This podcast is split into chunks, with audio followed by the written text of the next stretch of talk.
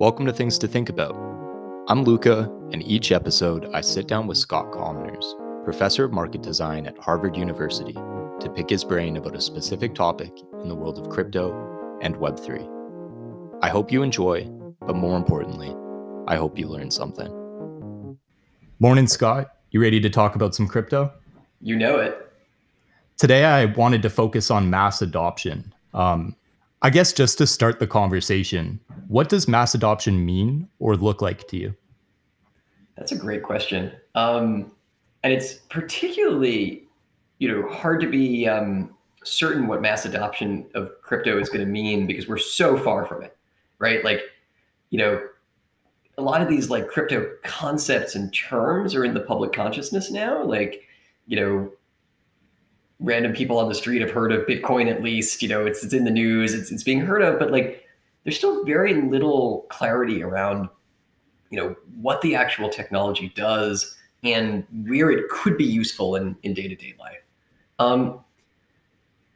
But so to me, when I think about mass adoption, I first think about crypto taking on use cases that map to things that are already sort of in the, the general use of people, right? So will people have crypto wallets, on their phones or whatever that they use with the same flexibility that they use Apple Pay or, or other sort of electronic payment apps?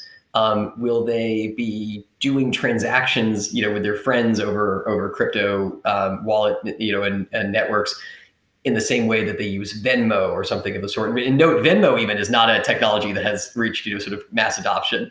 It's much more, sort of widespread than any sort of crypto wallet, but it's still, sort of a pretty niche technology.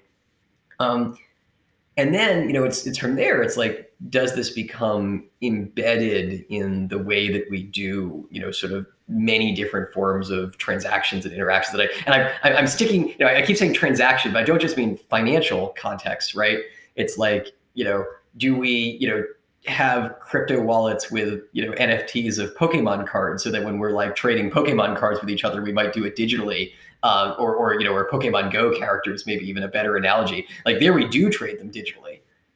But, sort of inside of a siloed app, might people have crypto wallets that they're using to trade their Pokemon Go characters and frame them outside of the sort of main app? It's those types of, sort of embeddednesses, right? Sort of becoming part of normal interactions, that people do not because they're through crypto, and sort of becoming part of the everyday, use in the same way that credit cards or cash or, sort of collectibles, all of these categories of, transaction or asset that we hold, crypto assets become sort of an ordinary part of those categories. To me, it sounds like there's almost three aspects to it. There's the scale of the users, the use cases that they can use, and then the interoperability of the system as a whole that's built on top of it. Scale and drawing the consumers in seems to be one of the harder parts of that equation, because totally. You can build the interoperability, you can kind of design use cases, arguably. Yep. In that case, do consumers come first or does the technology come first? Great question. Sort of classic chicken and egg problem of platform economics, right? Do you bring the supply side or the demand side, first? Here, we're certainly seeing consumers being pulled in by their desire to engage in different parts of the ecosystem. And there are many layers of that, right? NBA Top Shot onboarded lots of people in part because it submerged a lot of the crypto-ness of what was going on. But nevertheless, it got people exposed to the concept of an NFT and sort of digital ownership and that changed. A lot of people who now trade many other types of NFTs got into it because Top Shot sort of established this forum for them and got them to adopt and understand. But I think for the mainstream consumer, even if you're like super curious about it, right? Even if you're like reading about the Bored Apes and, you know, in the newspaper and you're like, wow, this is cool. I wish I could have one of those. You know, first of all, they're out of price range, right? So like, if you do look up the prices, you're like, okay, wait, you know, I probably can't have one of those. That's unfortunate.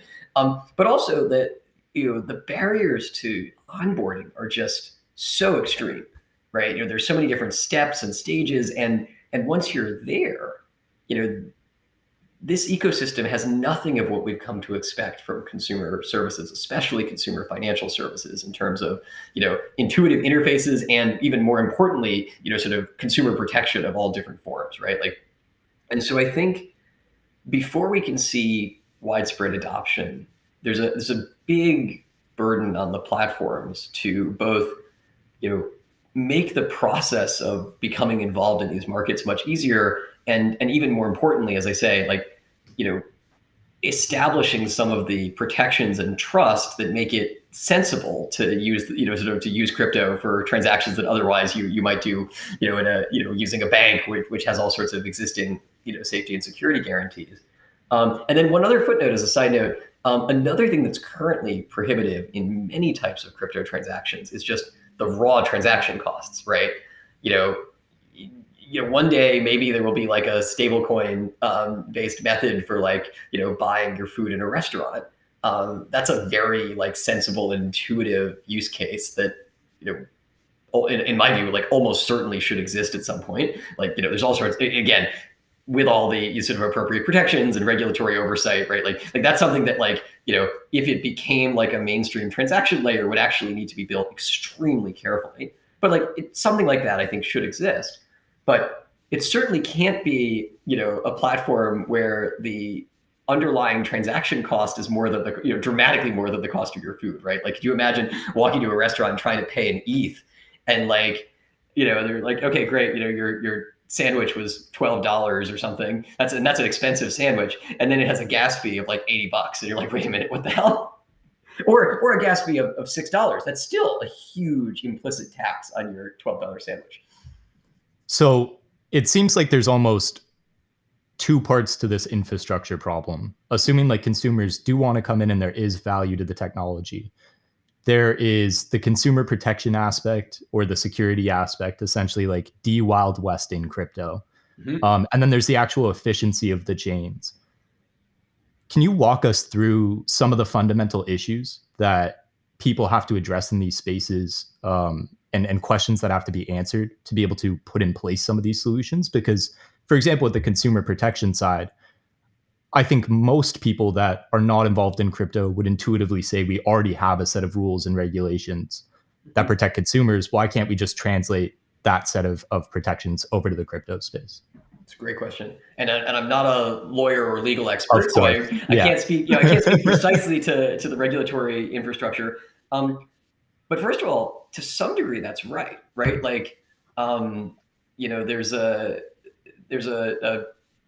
guys who launched this Frosties rug, for example, I believe I saw are, you know, currently being prosecuted under, you know, sort of standard, like pre-existing fraud statutes, right? Like, you know, it's, you know, you're not allowed to, you know, and again, I'm not a lawyer, so this is not the formal legal framing, but you're not allowed to, you know, promise a bunch of, you know, technology in your product, raise a bunch of money from it, and then just like walk away and even worse, explicitly declare, we never had any intention of building any of that stuff. That is, you know, clear fraud.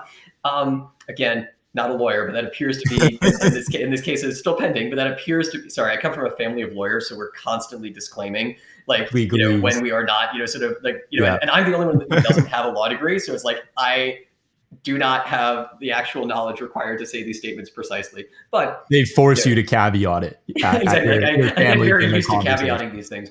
And, you know, so for avoidance of doubt, let me make that caveat one more time. I am not a lawyer. When I say that sounds like clear fraud, I am not making this as a legal statement. It's a moral judgment. Yeah, exactly. Right. But like, you know, to some degree, those like existing regulations do have bite here, right? Like, and it's about just extrapolating them into the crypto ecosystem. At the same time, though, a lot of crypto, you know, technology is in, you know, new fuzzy regulatory categories and or just like, you know, the way the technology has been set up doesn't have some of the standard built-in protections you're used to, even at the like simple levels, like password, you know, sort of password reminders, right? Like there's a big difference between a seed phrase and a password. When you lose your password, you can usually get it restored, even if you can't, you know, you lose access to the email account attached to it. You know, you can often contact the company or whatever and furnish, you know, a copy of your driver's license or something, and they will get you your password back. And meanwhile, if your password is stolen by somebody else, you usually have recourse, right? Usually, like, there's some sort of internal protection built around, you know, sort of whatever the product is that, like, even if somebody, like, you know, steals money from you because they stole your password, like, you know, there's some mechanism of recourse, and the company has some way of trying to make, you know, sort of make you at least partially whole. By contrast, of course, with a seed phrase, if you lose your seed phrase, it's gone, right? There is no recourse. There's nothing you can do to recover it. And meanwhile, if somebody else takes your seed phrase, it is also gone, right? Like, you know, MetaMask doesn't have a mechanism to, you know, track down those assets and get them back to you because your seed phrase was stolen. And that sort of, like, that distinction is present throughout the crypto ecosystem, right? There's like lots of places where consumers are used to a set of guarantees, some of which are regulatory, some of which are sort of backed directly by the companies they're interacting with, right? Like, you know, GoFundMe has a, like, you know, no fraudulent campaigns money back guarantee, right? Like, you know, some of it's managed by the companies, but like whatever the case, in, you know, once you move into this crypto world, at least right now, most of the products you have access to don't come with these types of guarantees. Some of them, you know, could, right? Like, you know, we're seeing custodial wallets that offer, you know, sort of things that look more like standard password protection. You know, we're even seeing ones that I think are starting to try and build in, you know, recourse in case of theft and so forth. But some of it is fundamental to the technology, right? Like, a lot of the things that make the existing financial system slow and inefficient are also the things that make it possible to unwind, you know, fraudulent transactions. And that's exactly, like, you know, one of the biggest benefits of crypto is that these things are instantaneous and that they sort of, you know, sort of just percolate through.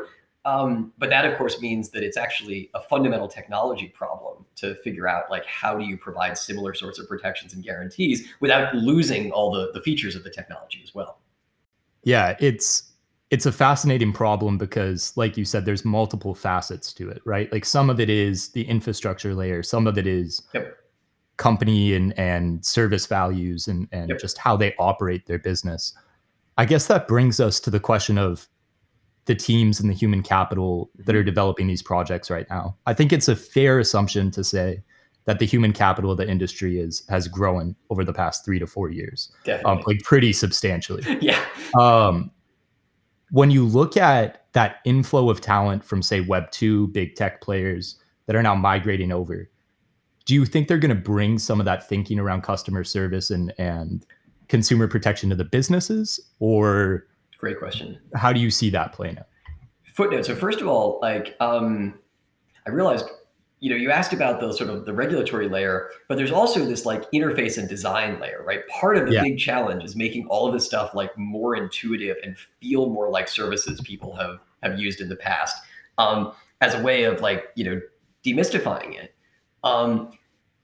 That, incidentally, that's the place where, like, the Web 2 world, I think, has a huge advantage, right? Like, people coming in from having worked on, you know, in, you know, large scale platforms that have thought a lot about, like, user experience design and, like, you know, and went through a wave of things being counterintuitive to making them intuitive, right? Like, you know, the original Facebook interface was, like, not nearly as intuitive as what exists today. The original, like, you know, I was a, you know, first round user of Gmail, and, like, you know, comparing how Gmail worked then to, like, how it works now. I mean, it's just, like, it's night and day.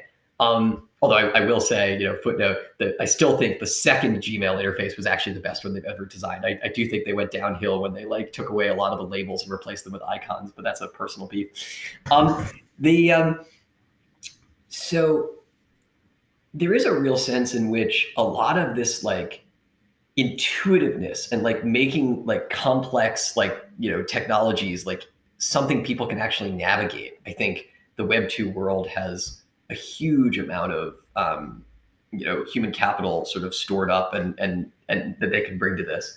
And to some degree on the regulatory points as well, although there, of course, there is a challenge. There's a challenge that the sort of the conceptual regulatory questions around crypto were just very different from what we saw in in Web2 platforms, right? Like it was there are similarities, right? Like there's consumer protection questions around loss of data or online trolling and stuff like that. But it's a different set of challenges, and you almost need more like the types of people who were thinking about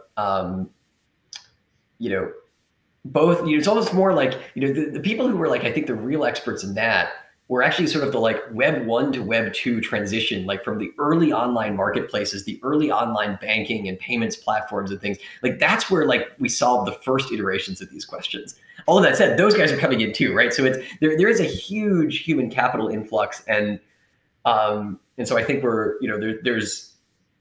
there will be a lot of sort of advancement and leveling up on this in the next year or two. There already is over the just even think about like how much more accessible the technology's gotten in the last year. The other and one other footnote, of course, is that here to a large degree we're seeing regulation a little bit more like prospective rather than reactive, which I think is important, right? Like. Mm-hmm. Another thing you need in order to have, consumers feel comfortable using this technology is reasonable comfort that they can understand like what the assets are, what they mean, like how they'll be treated. And like with platform economics, I think a lot of the questions around competition and data privacy and stuff were sort of worked out after the fact. Whereas here, I think there's like a real push to, and in ways that were, I don't know, in ways that I think resulted in a lot of consumers not quite understanding what was happening when they were interacting with these platforms. I think here, again, especially because of all the ties into finance, it's seen as a huge priority to try and understand what these, how you should categorize these different types of assets, what the tax implications are, right? All of these things, up front. And I actually think that will give consumers much more comfort. Again, once we're not there yet, but once we get there, right? Like, you might be, you might have a lot of discomfort about the idea of trying to buy a sandwich in ETH because you don't know whether, again, leaving aside the gas fees, but like, you don't know whether you've just like, done a capital, incurred a capital gain or not, right? Figuring out things like what cryptocurrencies really sort of function as currencies, which things are capital assets, like, all of these like sort of basic, regulatory definition questions, I think settling them will help a lot for consumers to be able to use this stuff. Yeah, I am fascinated by this idea of categorizing the assets and how that kind of automatically starts to make the system a little clearer. I heard Brian Armstrong a couple days ago. Not that that really matters since this is a podcast and it'll be replayed at any time. Talk about that idea of we need to have clear guidelines and checklists to be able to define what a token actually is, because they serve so many different purposes. Totally. Some have utility, some operate like commodities that just fuel the network. Others are NFTs. It's a very interesting world. I want to pull back a little bit to the use case side. Mm-hmm. In Web 2, we heard a ton of talk about killer apps, killer use cases, things that helped humanize a new technology and bring it into the social conscious. A lot of people have talked about NFTs as that, the path, the first million users or whatever it is. Yep. Do you see killer use cases continuing to develop outside of DeFi, or is that going to be the main vertical of growth for the next couple of years? It's a great question. I actually, it's funny. This is a question I get a lot because crypto has started out in a way that is so financialized that like a lot of people sort of imagined upfront that the main use cases were all going to be financial. And like there are, as I've been alluding to this whole series, session, like there are massive financial use cases that will be, that I expect will be super high, you know, consumer and social value in the long run. But I actually think the like raw consumer applications are worth way more in total. And in particular, there's a big difference between the way that products like NFTs acquire value and the way that currencies acquire value.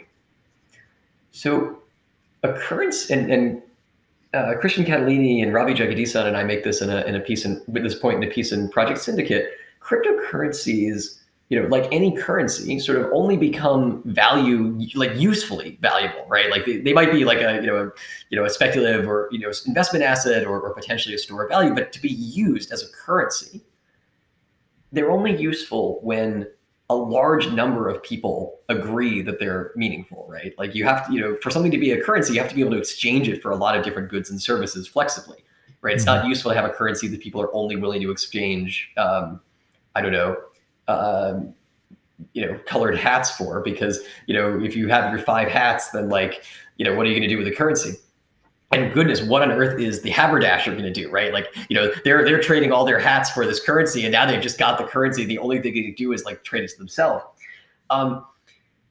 So cryptocurrency has had this struggle that because it's not useful for most types of exchanges that most people want to engage in, it's very hard for it to become broadly adopted, right? Like it gets used in niche markets, it gets used by niche traders, but like until it's achieved widespread adoption, it can't achieve widespread adoption. And that's like a very hard loop to overcome.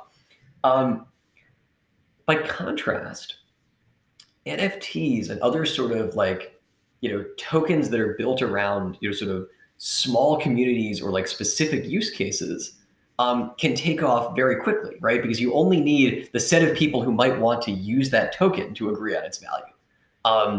And so in the like, the extremely micro case, right? Like if an artist has 10 fans, they can sell those, fans, their NFT artworks. And like, just the fact that those people want to buy the artist's art is enough to imbue those tokens with value. It doesn't matter whether like a random person on the street thinks that those tokens mean anything at all, right? All that matters is whether the 10 fans of this artist think that those tokens are meaningful.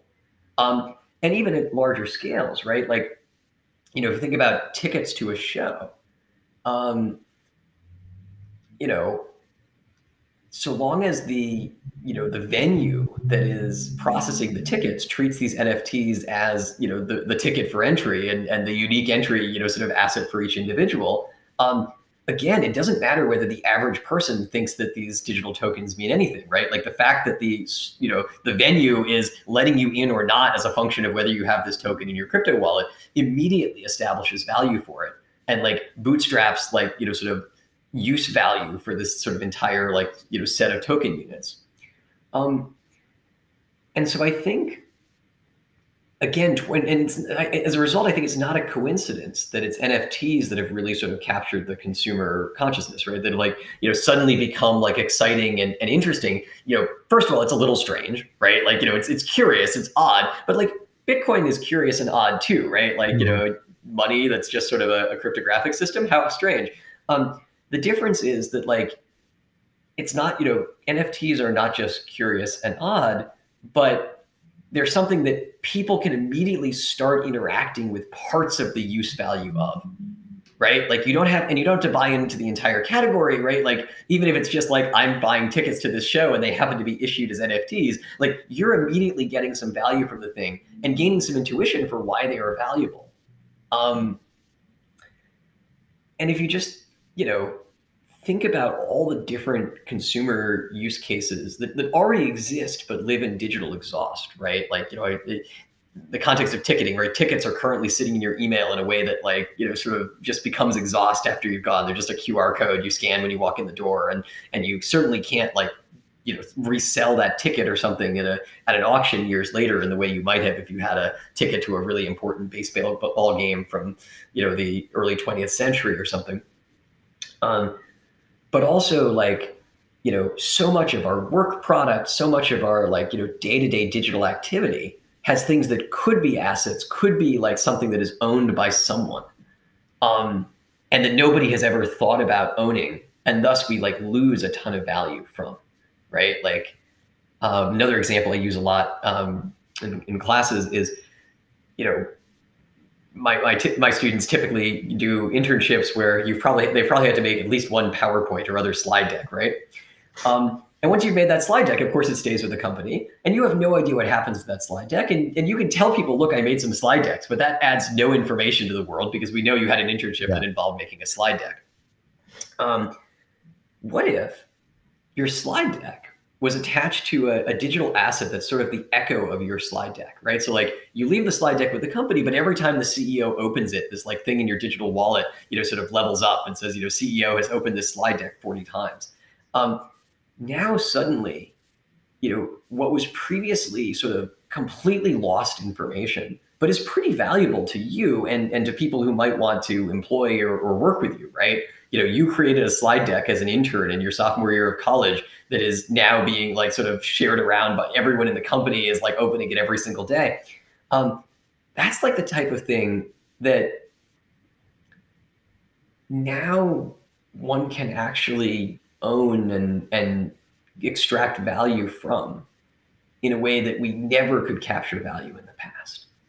And so I think we're going to see more and more use cases like that. And again, these are sort of all mapped to things we already understand, right? Like, of course, the really magical use cases, just like with every wave of internet technology, are the things that are completely out of our imagination, right? Like, you know, we might not be doing these internships anymore 10 years ago or 10 years from now because crypto introduces some new, like, magical, like, you know, replacement to the internship. We can only hope. But you know, I just think there's so much value to be created, even just in the existing consumer applications, that crypto would do better, that it's going to be a huge category. I think that idea of commoditizing data or information that already is out there and giving ownership back to the people that like conceptually or ethically own that data is just fascinating. And like you're saying, like the echo idea for PowerPoints, that you can be tracking analytics of how often your ideas and your information is used, is just so fascinating. I want to zoom out a little bit to kind of wrap this discussion up. When we talk about all of these different design challenges, there are almost two aspects of it.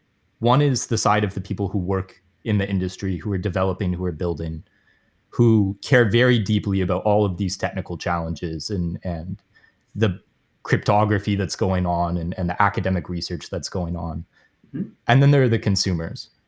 Web 2's approach seemed very much to be like, let's hide the technical layer, abstract out the technical layer, and just kind of allow consumers to access the service. Do you think that that is still a viable strategy in crypto, or are we broadly harming the space by reducing consumer knowledge of how it actually operates, given how fundamentally changing and you know, ground changing this technology is? That's a fantastic question. I guess my instinct is it's a little bit of both. And again, this is all to be seen because we haven't, you know, this is very early days. But my instinct is it's a little bit of both. That like,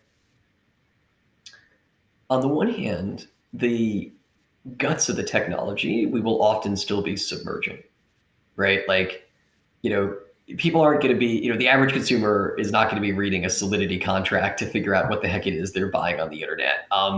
And indeed, right, many average consumers won't even know like what blockchain some digital asset is on, or like precisely how things are moving from one wallet to another, right? Like those types of sort of like low level technical details, I think will still be submerged in designs that, you know, in average consumer design, simply because the average consumer doesn't have anything they could do with that information. And so it would just be friction, right? It would just be like an additional complication to have to think about, like, do I want to use this digital wallet because it's on this chain versus this other chain or something of the sort? You know, you want to use a digital wallet, you're convinced it's going to have a lot of transaction partners and low transaction fees. At the same time, though, I think the the underlying conceptual frameworks of the technology are actually very important for consumers to understand in a way that they weren't previously, right? Like if you're going to be collecting tokens and participating in some online game world or something, like you actually have to understand something about how the tokenomics work. If you're going to be interfacing with, some new crypto-based platform, you have to understand which assets actually reside in your wallet versus what resides on platform, right? Mm-hmm. And so that layer, which has never been, clear before, right? Like, it's, who owns the images and, on a social media platform is buried somewhere in the terms and conditions that like almost nobody ever reads. And even if they do read, they probably still don't understand what they say. I said recently, I'm not a lawyer. I have no opinion about like the sort of interpretation about these terms and conditions. This is probably going to become a meme. Like every single one of these, I'm going to be saying like every time, like I'm not a lawyer. But the point is like the incentive design, the sort of the structure of the transactions, I think has to be salient in order to understand like which transactions you even want to participate in a way that has not been true in previous eras of digital technology. And I'll say I'm hopeful about this as something that will empower consumers more, right? Like, for example, the concept of a platform vampire attack, right? That one platform could like, suck the consumers from another platform by offering better services and rewards and so forth, right? Like, that's because in Web3, consumers are empowered to move from platform to platform. And thus, platforms are incentivized to teach them about why they should want to use their platform, what differentiates them, what makes them better on technical and practical dimensions. And so, like, my hope is that this is actually going to be a good thing, that like those layers of the design and technology are actually to become much more visible, and consumers will make informed choices, and platforms and project creators and so forth will have incentives to create really high value choices for consumers. I think it's pretty clear that consumer education, and I don't even know if that's really the right word, it's somewhere between like marketing and education, is going to become increasingly important for companies to be able to do and be aware of. Even with something like Bored Ape Yacht Club, right? There's consistently calls for them to do a better job of educating their community or their consumer base, whatever you want to call it, because of just the massive amounts of phishing and theft that go on. Related to that project. I'm sure at some point in the future, given your background, we'll dive into that consumer education a little bit more deeply, but this was a fascinating conversation. Thank you so much for sharing those thoughts and ideas. Always interesting. Thanks, always fun to chat. I hope that conversation sparked some new ideas for you. It certainly did for me. If you'd like to connect with Scott, you can find them on Twitter at @SCominers. And if you'd like to connect with me, you can also find me on Twitter at @It'sLucaWM. If you want to hear about a specific area of interest, send us a message on Twitter or Discord. We would love to hear your perspective. As always, stay thingy, do good things, and we'll see you next week.